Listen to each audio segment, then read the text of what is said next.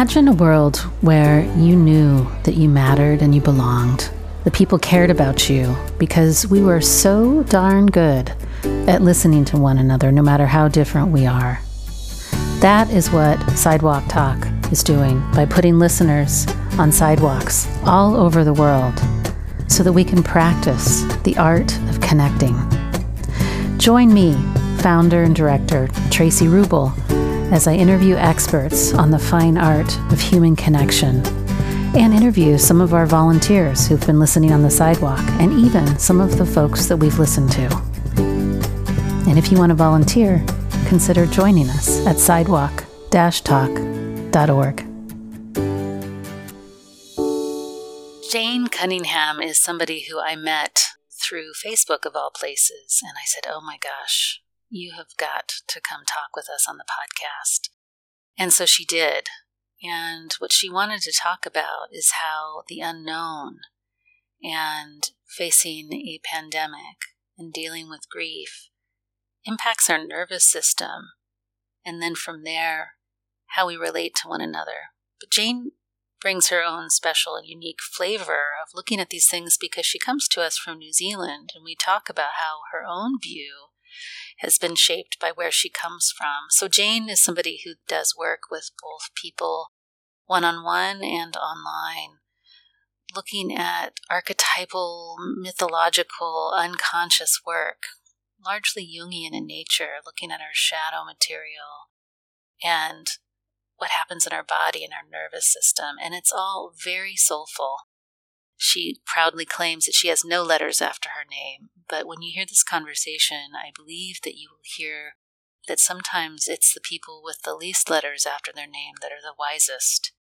And so I bring to you a great healer and teacher and connector, Jane Cunningham.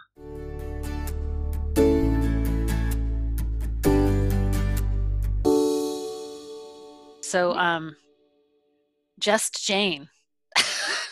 So I'm gonna I'm gonna give folks a context of, of how I met you. I even I said it very frankly in the in the write up for this event. I said, so here's this post that Jane made on Facebook a week and a half ago, and I kind of stalked her and said, I'd really love to interview you for the Sidewalk Talk podcast, and and maybe we could do it live because I can imagine a lot of folks would want to participate.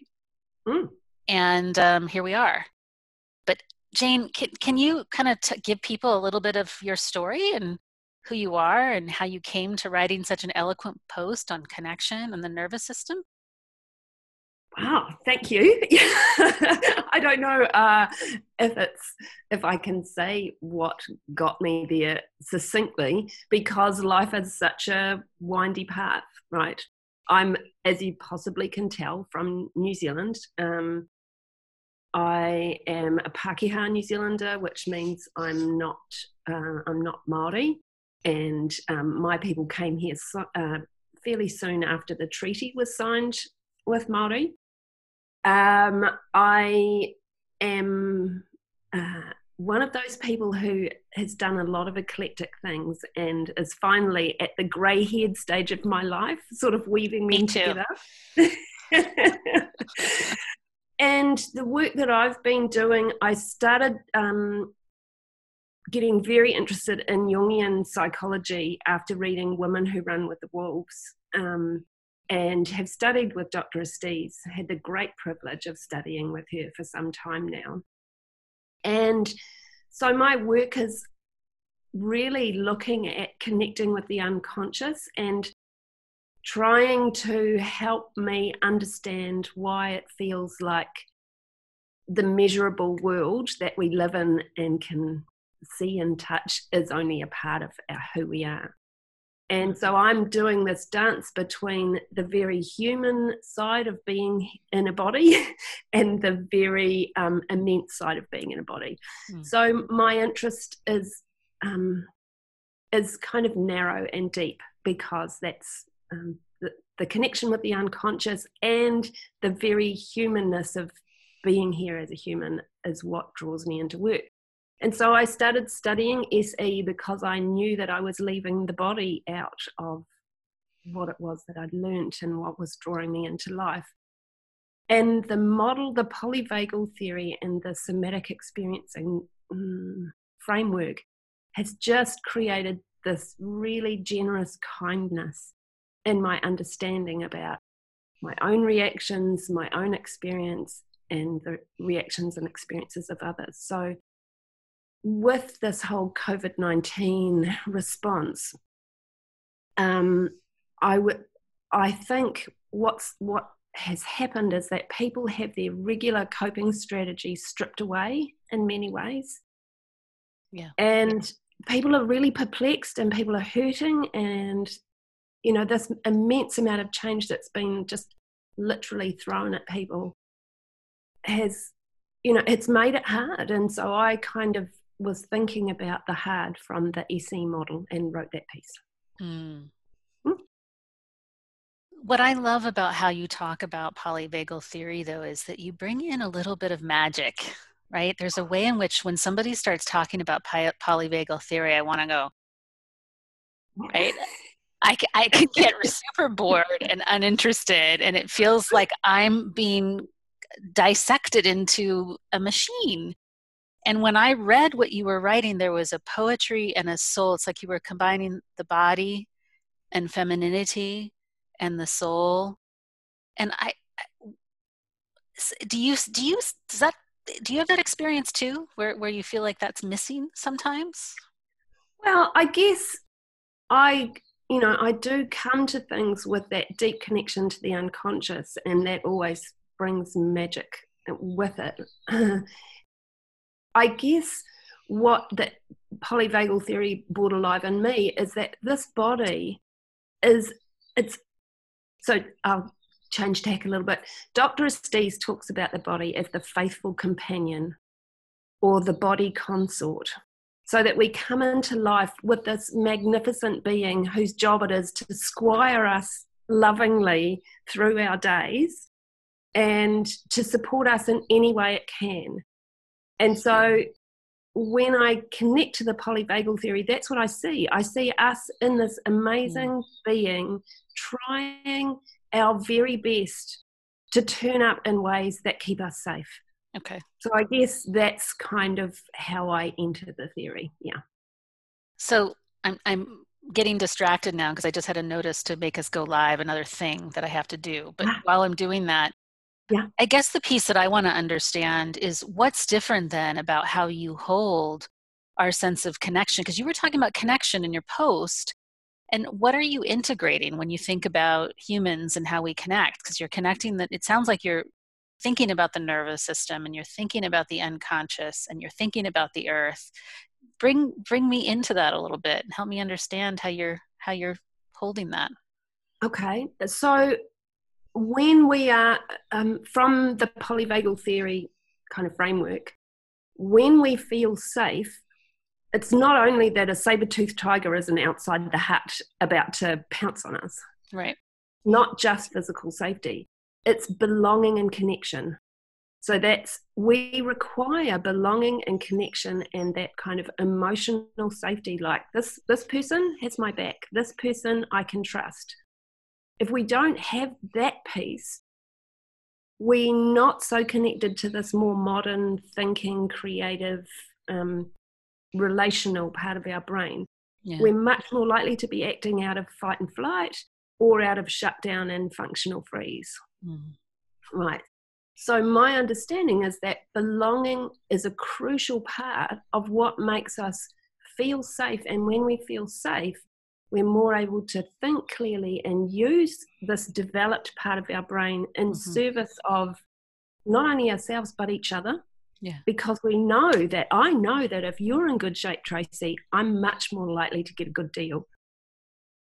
And I think that's part of what I guess this, the whole COVID nineteen piece is really brought home, that unless my community is safe and well, I'm not safe and well.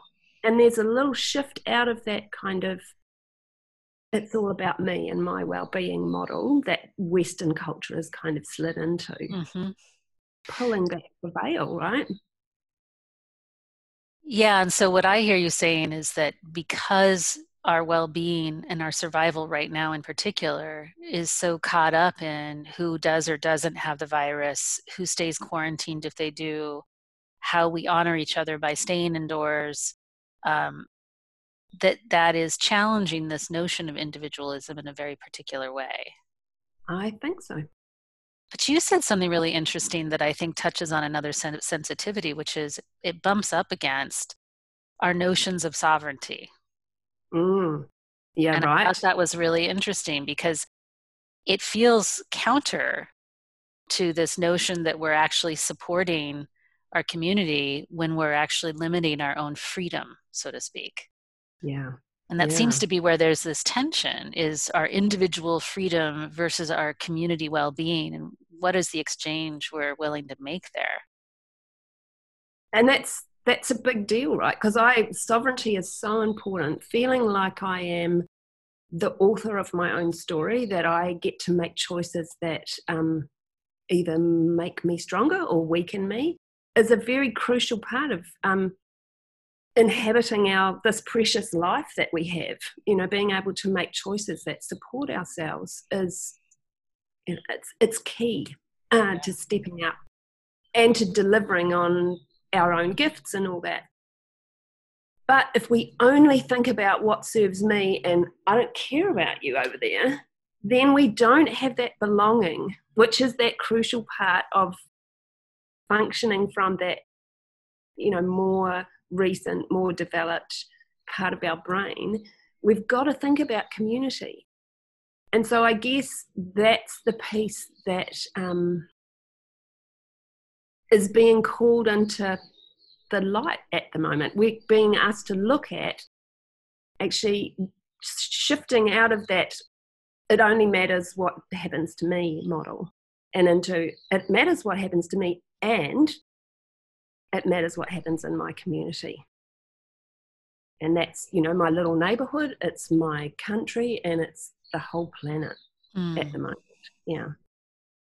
So I just became conscious of something that I think intellectually I've heard a hundred times, but something just clicked as you were speaking, which is this notion, you know, so often we talk about belonging as something we're not receiving, rather Ooh, yeah. than belonging as something we're creating. Yeah. Right? And that when we are actively changing our lens from me to we, that is our participation in creating belonging, because oftentimes it's a, a, a victim kind of mindset that I'm being excluded or I'm left out. And and really it's a it's a shift to how am I creating belonging, not how am I belonging, is what yeah. just arose in me. And it I, I'm going to have to chew on that one for a while to fully integrate, you know, where I'm going to go with that meaning, because I don't know yet. But yeah, uh, it's just profound for me in this moment. I agree. And I think um, there's there's modeling outside of us about, um, I think we have cultural modeling about what belonging looks like that shapes the way we think about it. So I've been reflecting on, you know, I come from New Zealand, which is a moderate socialist country. Mm-hmm. So I have modelling deep in my bones. I will turn this around. There's my granddad's hat over there. Wow. He was, he was a coal miner, and he worked for the forty-hour working week in New Zealand. Went, was in unions, worked for that. And so I have this deep in my bones sense that in, under the socialist model in New Zealand, if people who are disadvantaged get left behind, that is a commentary on our community. Mm. And so I think it's been easier for New Zealand, not everybody for sure, to react in community to COVID nineteen because we have free healthcare. We have free education. It's part of who we understand ourselves being as a nation. Mm. So there's m- ways that the cultural overlay that we have Doctor Estes calls it the overculture that we live in, shapes what we think about community mm. and belong, and therefore belonging, and where the onus rests for us to contribute or be part of, or yeah, yeah. yeah. So I think I think that's part of it, you know. Um, in yeah, so sorry, say. I'm just. What came uh, alive in me as you said that is is how much our self is shaped by that overculture. Like, we keep having this idea that the self is just happening between the maternal infant dyad, and it's just not. That self is getting shaped by but the soil and the overculture and all of those things. And this would be the place when I'd shared, I, I get frustrated sometimes with the medicalization of the human soul vis-a-vis psychology, uh, mm. that I was interested in nutting about with you here. yeah, I, I think I think that's one model and one framework that we have to explain what's going on. And I think the closer we get to honouring soul, the more we realise how puny that model is in the face of the immensity that's there. And I'm not saying that it's wrong. I'm just saying it's a slice of the whole picture. Um, and I guess um, for me, and this is part of um, part of what I do with the blessing work that I do, is helping people understand how modern Western culture, and I use that phrase really um, specifically because I think in our, each of us who are in modern Western culture come from roots that were very connected to the land, very connected to community, very connected to soul and the spiritual experience of being human. But we we just step away from that, and mm. we found ourselves in this little paradigm that cuts us off from those things. And I, that's my that's why the medicalization of psychology um, feels pretty dry to me and relatively meager, and why I'm drawn to Jungian work, because mm. that is very much about looking at psyche as soul, mm. and looking at soul as soul as connection to that immensity. Mm-hmm. Wow, we really went there, Tracy. I'm just I'm just grooving on this. I'll make sure and send you. I'm I'm grooving on a book right now called um, A Cultural History of Psychotherapy in America, in particular. Mm-hmm. And you would really dig this guy because, you know, he says, look, in Western Western in American psychotherapy, we've constructed an empty self so that we can sell that self stuff, right? Mm-hmm. And mm-hmm. you know, so the entire self has been built up around our particular economic system, and we need to sort of take up um, an education of heuristics to really challenge mm-hmm. how all of our research is to, in a way, support our existing model of the self, rather than actually looking more deeply and liberating mm-hmm. people from that overculture imposition on the soul. So, yeah, I like going there. We're good. I do feel like the polyvagal theory has helped me, like, feel um, feel that connection between soul and body, which I think is one of the ways we can circumvent that that process that you were just talking about. So, tell me more about it. Tell, help me, help, teach me some, help, help me learn. Because it. My body is more than a machine that transports my clever brain around. It's this living, responsive, generous um, being that I'm is integral to me being able to think and act out in the world and do all those things that we modern psychology talks about. And I cannot separate from it. Mm-hmm. And and when I understand how my system reacts, it helps me because it's generous. It, this, my system is always in service of me. It might have some fairly wonky ideas about what will keep me in good shape. And when I understand that, I can sort that out. I can help my whole experience change. And I think modern psychology, in my experience, discounts body. Mm-hmm. you know, it just wants to think about clinical processes and, you know, all this thinky, thinky brain stuff, which is important. Thinky, thinky brain is there for a reason, and it's only part of the picture. Yeah. Yeah. I guess what is it really important to me is that, that acknowledgement of soul that you spoke so beautifully about before, that mm. soul is, it's part of the human experience to have a soul. Mm. And that's why Doctor Estes' work is just so rich for me, because that's, you know, she truly embodies and expresses and reinforces the whole idea that we are more than just a thinky, walky machine. Mm. Yeah. yeah.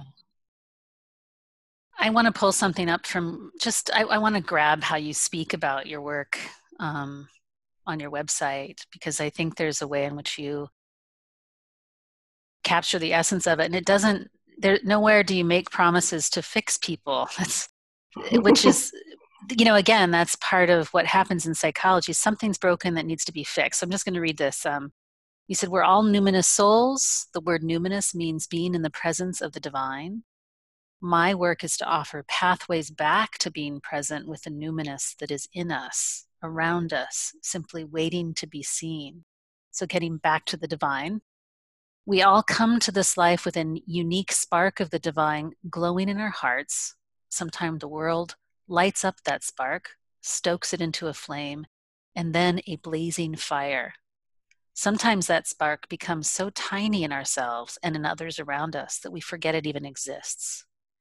My work is to fan those sparks that you make your way back to connection with the divine so that you come home. Um, That's very different than maybe something I would see on a psychotherapist website. And yet you study a lot of, and yet you study a lot of psychology. And I, you know, I don't know to what extent um, we'll edit parts, the front end or not, but if, if we edit out the, the Māori piece, I think it'd be important to bring this in here. I said to you, I said, hey, Jane, I want to tell you something really funny about New Zealand. You know, the first time I, I went to New Zealand, here I thought I was having a, a, a drunk surfing vacation, and I ended up having this incredible connection to Maori culture, and I felt like I had come home. I'd often felt some of my friends in the U S feeling a deep and abiding connection to indigenous cultures in the United States, and I never have. It's just never landed for me in, in my soul. Um, to the point where I have a big old Maori tattoo on my back. Mm-hmm. It's just, mm-hmm. yeah, loved it. Yeah, I mean, it's it's a it is a very special part of the world. I have no, um, I, you know, I often joke that I should be on the payroll of the New Zealand um, tourist. tourist. But um, you know, my people came here um, as immigrants from the U K. And uh, with their own cultural in- injury around being kicked off the lands that they'd grown up on and farmed on for generations. And then they come here and do the same to the people who live here. Um, and my, um, as I was growing up, uh, I learned a little bit about um, Te Reo Māori, or the Māori worldview, um, when I was at primary school and intermediate school, and looked at it through the lens of, you know, being a white person and being a colonizer. And I have, I'm really indebted to a woman called Moya Armstrong, who runs um, treaty workshops looking at the treaty that um, Māori and Europeans made early on in the European colonization history. And she, I'd always been incredibly drawn to Māori culture, and um, kind of picked out bits that I thought were lovely. And she said, that's not yours, and you, that's not for you to take. You need to look and research your own history. And so what's been beautiful for me to understand is Māori culture is unique. And there are the things that I was wanting to pick at. Appropriate. Appropriate. Thank you for the right word. Um, actually, uh, uh, alive in a different form in the roots, my cultural roots. And I think that part of what is so beautiful about um, Te Reo Māori, the Māori worldview, is that it's alive here. You can feel the presence of uh, this living, powerful, connected culture um, when you walk around the place. And in much the same way, um, Aboriginal Australians understand themselves as keeping the land alive by walking and talking. I think a living culture is so deeply connected to the earth, that part of the earth they stand on, um, that what we're feeling into is that living connection. And I think many of us who, you know, have been colonizers miss our living connection to our land, or we're cobbling it together on the land that we stand on. And our bones don't remember the land in the same, same way. So when I went to Scotland, I was thinking, oh, cold, hate the cold. I'm in porridge and haggis. I'm not going to like it. And I went there and my whole body went home. And I was like, no, it can't be. I just, my bones, something about that place, my bones remembered. And I, yeah, I think we all, and I think this connects right back to soul. I think our souls have a longing to remember that connection. I think that belonging and remembering is part of what we are hungry for, mm-hmm. and part of what we try to numb out from, mm-hmm. part of what we try to satiate with purchasing and power and, you know, being productive, all those things that modern Western culture asks of us. Yeah. And yet I think it's that belonging that you, your, all of your work is so beautifully in service of. I think that's part of what the belonging is, that we belong to the land, we belong here on the earth, we belong to each other. Yeah. But you know, your con- what you're bringing up is is kind of a, a call in to me a little bit, because, and I, this came up with Howard C. Stevenson too, who studies, well, he's the head of the African American Studies Department at UPenn. At mm-hmm. University of Pennsylvania, which is a, a good school in the U S Um, and he said, he said, look, you know, we talk about social justice, but to really do the work, it isn't just about, it isn't just about learning to be P C and politically correct or learning how to share power.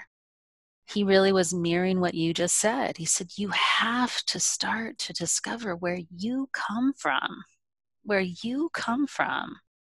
And I have oftentimes thought about, from a deeply kind of almost Jungian place, what is the wound that is acted out in the colonization process, that wound of dislocation and abandonment, such that we now force somebody else to feel the wound with us. Mm. You know? Right. Yeah, I do know. So Doctor Estes has taught about that really beautifully. She says we are all from vanquishers and the vanquished.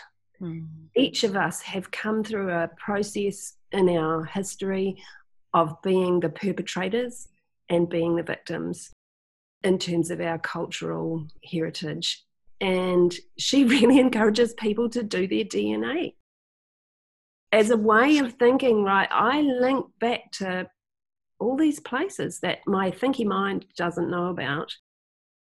And yet there was that, there's some way that that opens doors on understanding and that reconnection and thinking about things. That's been really useful for me.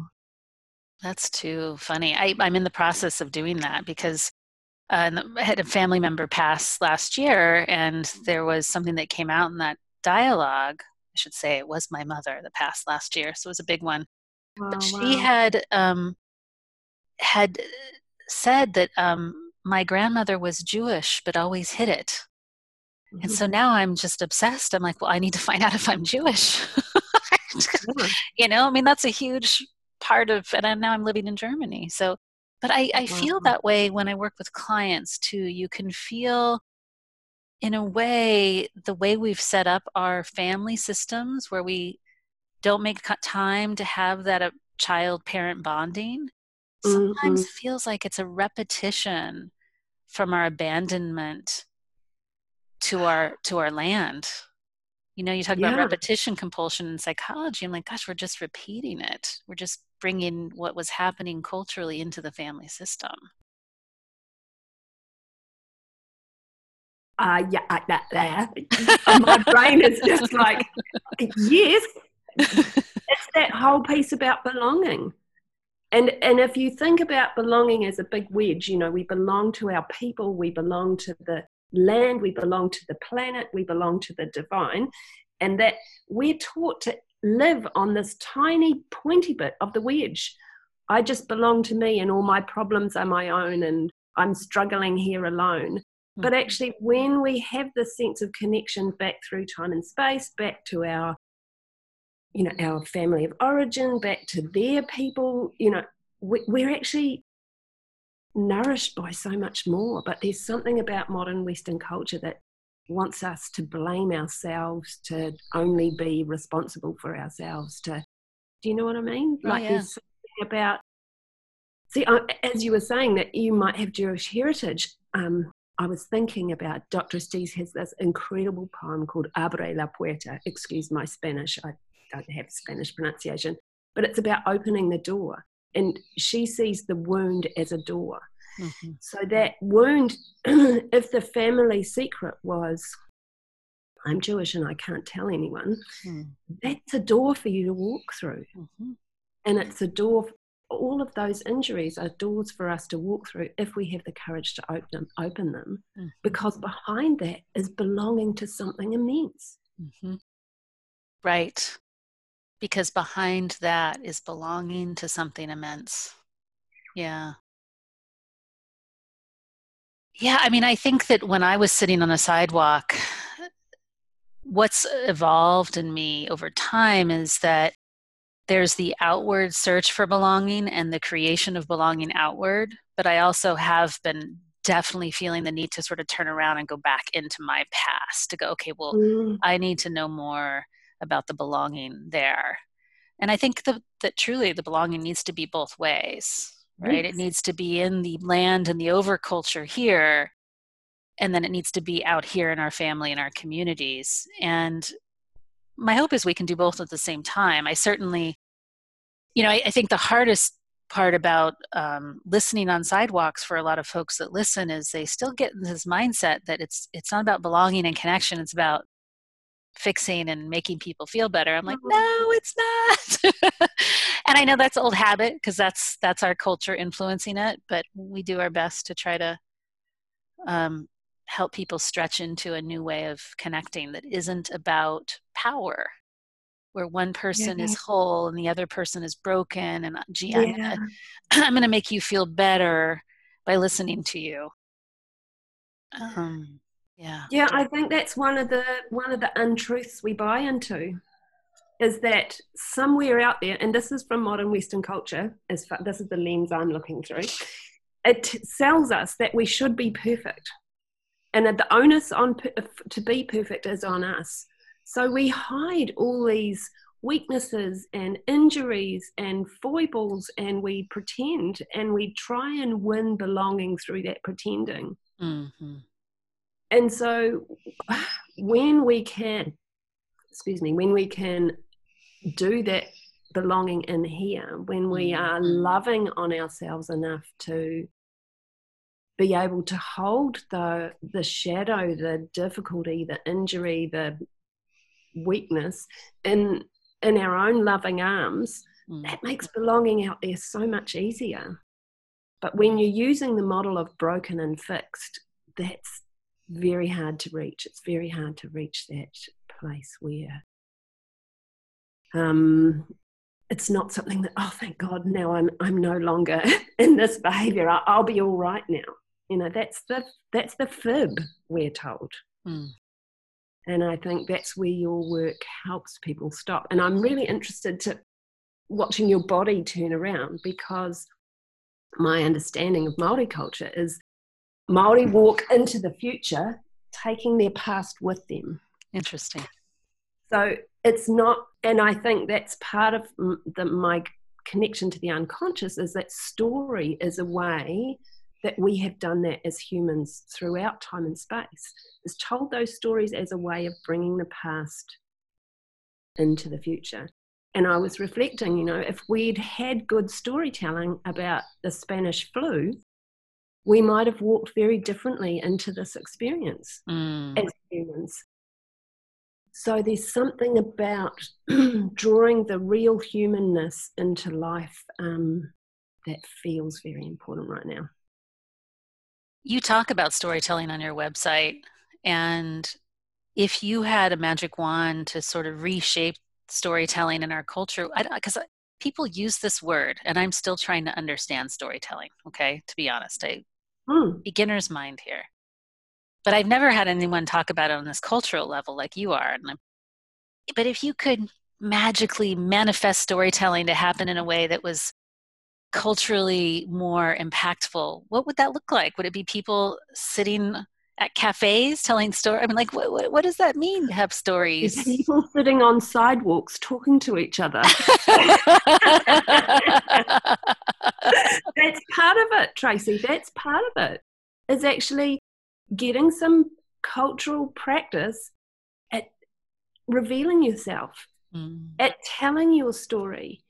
You know, so my granddad, who had the hat, the coal miner, he was a storyteller. Mm. And I can remember being absolutely transfixed. And it was, didn't have to be anything important. It was what he did was he could make experience come alive. And my children have granddad alive in them because I've told them granddad stories. Mm-hmm. And there's something about... Mm, there's something about how story brings the immensity alive in us and makes the numinous available that I think circumvents all of that um, medicalization, the, you know, having to chi-square test everything to make it real. There's mm-hmm. something about the way that story subverts that framework that I think is really beautiful. So I think, you know, just having space to listen and having space to tell story, not just, I think myth and fairy tale are really important, but not just those stories. The stories about what happened to your grandmother that made her have to hide that. Mm-hmm. Right. Uncovering that story brings immense amounts of healing. Yeah. yeah. It makes you understand that you come from people who are strong enough to hold something secret in order to be safe. Mm-hmm. Yeah. You know, I come from people who is a pretty powerful thing to claim for yourself. Mm-hmm. I'm immensely proud of my grandparents who, you know, granddad was a coal miner, grandma brought up four sons, had gardens. They were so kind. They fed people. Granddad left school at thirteen. You know, I, that gives me such a sense of pride and who I am, because I come from people who are capable of kindness, mm. even though they had immense de- deprivation and hard work and stuff. Yeah. Wow. Well, that's my big, uh, that's a great question. Self-question. I come from people who, super cool. I think it, I think it also helps direct what kind of person you want to be, because wherever that pride lives might inform some of your values going forward too. Beautiful. You know? Yeah. Yeah. Hmm. And you know, if, if what you find means that you make amends, then that's powerful healing too, right? Mm-hmm. Yeah. So that cultural colonizer piece for me is part of that. It's part Absolutely. Of what I need to look at. Yeah. No, in fact, that's a big, big piece of my work, because I think there's a lot of, um, where I come from in the Bay Area, there's a lot of what's called performative allyship, and there's a lot of mm-hmm. calling out other white folks who's more woke than who, and I'm just not interested in any of that stuff. Um, I'm more interested in ancestral healing inside mm. of me and outside of me, and um, so that's been my newest piece of piece of work, not working with a therapist, but working with someone that does does more of that kind of groovy, kind of ancestral work. There's a lot, too, um, and, and she's she's a... a person of color, but she also was challenging me on the healing that we have to do along gender lines too. She said, woof, um, there's still very, very, there, you know, and there's all these intersections of, of places where there've been, where there's amends to be made and meanings and lessons to reclaim. And um, I come from women who, you know, mm, mm. yeah. Yeah, right. And, you know, I think what's really interesting, the thread that's following some of that along is the dehumanization piece. So I worked for years with um, people with intellectual and physical disabilities. And that was a really strong part of what mm. I was became so alive to, was the dehumanization of these people. They were looked at as if they weren't even people. Mm-hmm. And I think we do... There's something about modern Western culture that kind of chips away at all of us, mm-hmm. not to the same extent, but, you know, we're asked to not be human. Mm-hmm. And I, you know, we're supposed to be perfect. We're supposed to be, our worth is through what we produce. We are um, supposed to buy ourselves happy, mm-hmm. you know, all of that stuff. Um, even the fact that happy is king of emotions, right? We're all supposed to be happy all the time. That's not a human stance. Like we yeah. as human beings, of course we're going to respond with fear and anger and, you know, all of the things that we're taught make us broken. Mm-hmm. You know, to go back to that piece you were saying before about broken and fixed. And actually, that's what a human does. Mm-hmm. A human gets scared and angry and lonely and all of those things that we, and we actually somehow understand ourselves as broken when we have that experience. Oh, I did for years. In fact, I just uh, did a talk this morning on, um, you know, we need to get better at feeling, not better at oh. feeling, not better at feeling better. Oh my God. Kapow. That it's a, crazy. That's a Stephen Hayes quote. That's not a my quote. So I, but he's, he's right. He's just like, uh, yeah, psychotherapy isn't for getting, is, isn't for feeling better. It's for getting better at feeling. Oh, period. That is so delicious. Isn't it? And I think that's what the polyvagal theory helps me to do, mm. is to understand that this body has been created so that I'm having a human experience, and part of that is to feel like I want to fight somebody who threatens me, and then I do all this shaming of myself for that experience, and actually that's just my body trying to keep me safe. Yeah. Yeah. Yeah. And that, there's been a forgiveness for me about my own wonky humanness, looking at things through that lens. Mm-hmm. And I guess that's why I wrote that piece, because I thought I can see people around me who are just so numbed out that they don't care about what's happening for other people. And it's not great and it's not helpful, and it's there for a reason. It's trying to keep them safe, you know? Yeah. So. Yeah. Well, I know that we're near the end of our time, and I wanted to to clear the deck so that you can speak directly to some of our listeners. I don't think this went live, but it's okay because okay. I'm just going to take the video and I'm going to post it live anyway. So it'll go up live so we can say hi to everyone.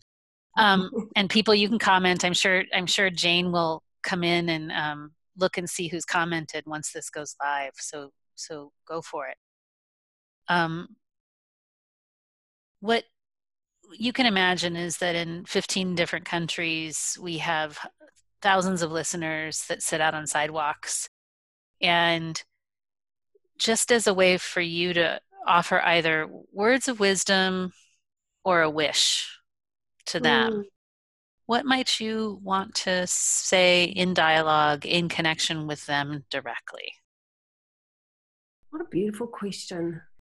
Uh, I feel quite moved by it, because I think what I would like to say is that what you're doing sitting there on the sidewalk opposite another human, whether you're the listener or the, the storyteller, is you're actually healing our cultural wounds. You're healing our lack of belonging. You're doing sacred work. You're offering people... you're opening the door to your heart, and you're opening your own heart's door. And I think that's what is going to, that's what's going to heal us, because we all want to belong and be connected. And each act of that belonging and connection strengthens that healing on the planet. So Yeah, that's what I'd like to say. And it's really interesting. I don't know if this is the right place, but I did some tidying yesterday, which is very unlike me. I am a splasher from way back. I am not a tidy person myself. I'm an Aquarius. Are you an Aquarius? No, I'm a boring old Taurus who's supposed to be very house proud, and, you know, it's not the way. But you can see the mess behind me, so I know I'm not, um, you know, I'm not faking it. But I found this little ripped up old quote. Please. And I'd really like to read it. If yes, it's okay. Please. So it's from the beloved Rumi, who is just, you know, a magician mm. with words. So it says, "Oh, my heart, don't become discouraged so easily. Have faith in the hidden world. There are many mysteries, many wonders. And even if the whole planet threatens you with your life, do not let go of the beloved's robe for even a breath." Wow. I hear, no matter how scared or hard it gets, don't let go of our connection to one another in that. Yeah. And to the holy, because it's right there. Yeah. It's right there, egging us on, cheering yes. us on. Yeah. I want to say thank you to you for, for two things. One, for making this time, but I feel um, so seen and heard. You you have gotten this project more than any person I've ever spoken to. Oh, really? Yeah. Oh, that's so lovely. People just don't get, they think that I, it's like my white saviorism, or I'm trying to go do street therapy. I'm like, oh God, no, that's not it. It's so much deeper than that. So thank you for putting into words what I haven't been able to for five years. I am so grateful to be able to do it. I mean, I, I cried when I re- I listened to your little video about what it was that you got, because I thought, I genuinely thought that's holy work, and that's what the world needs right now. And for me, discovering that through you opening a door uh, gives me a sense of faith and um, hopefulness about where we're going.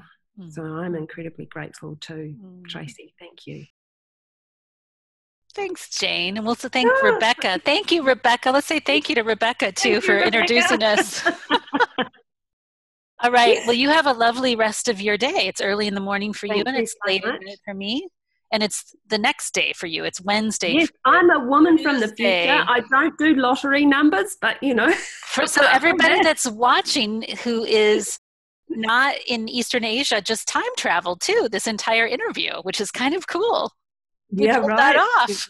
They went into the future. We are. All right. Thanks so much, Tracy. More soon. Bye now. Take care. Bye. Thank you for being here and listening to this episode of the Sidewalk Talk podcast. If you like what you heard, tell your friends, tell your family, like and comment on the podcast publisher that you're listening from, and subscribe. This will help us get the word out about changing our culture to one of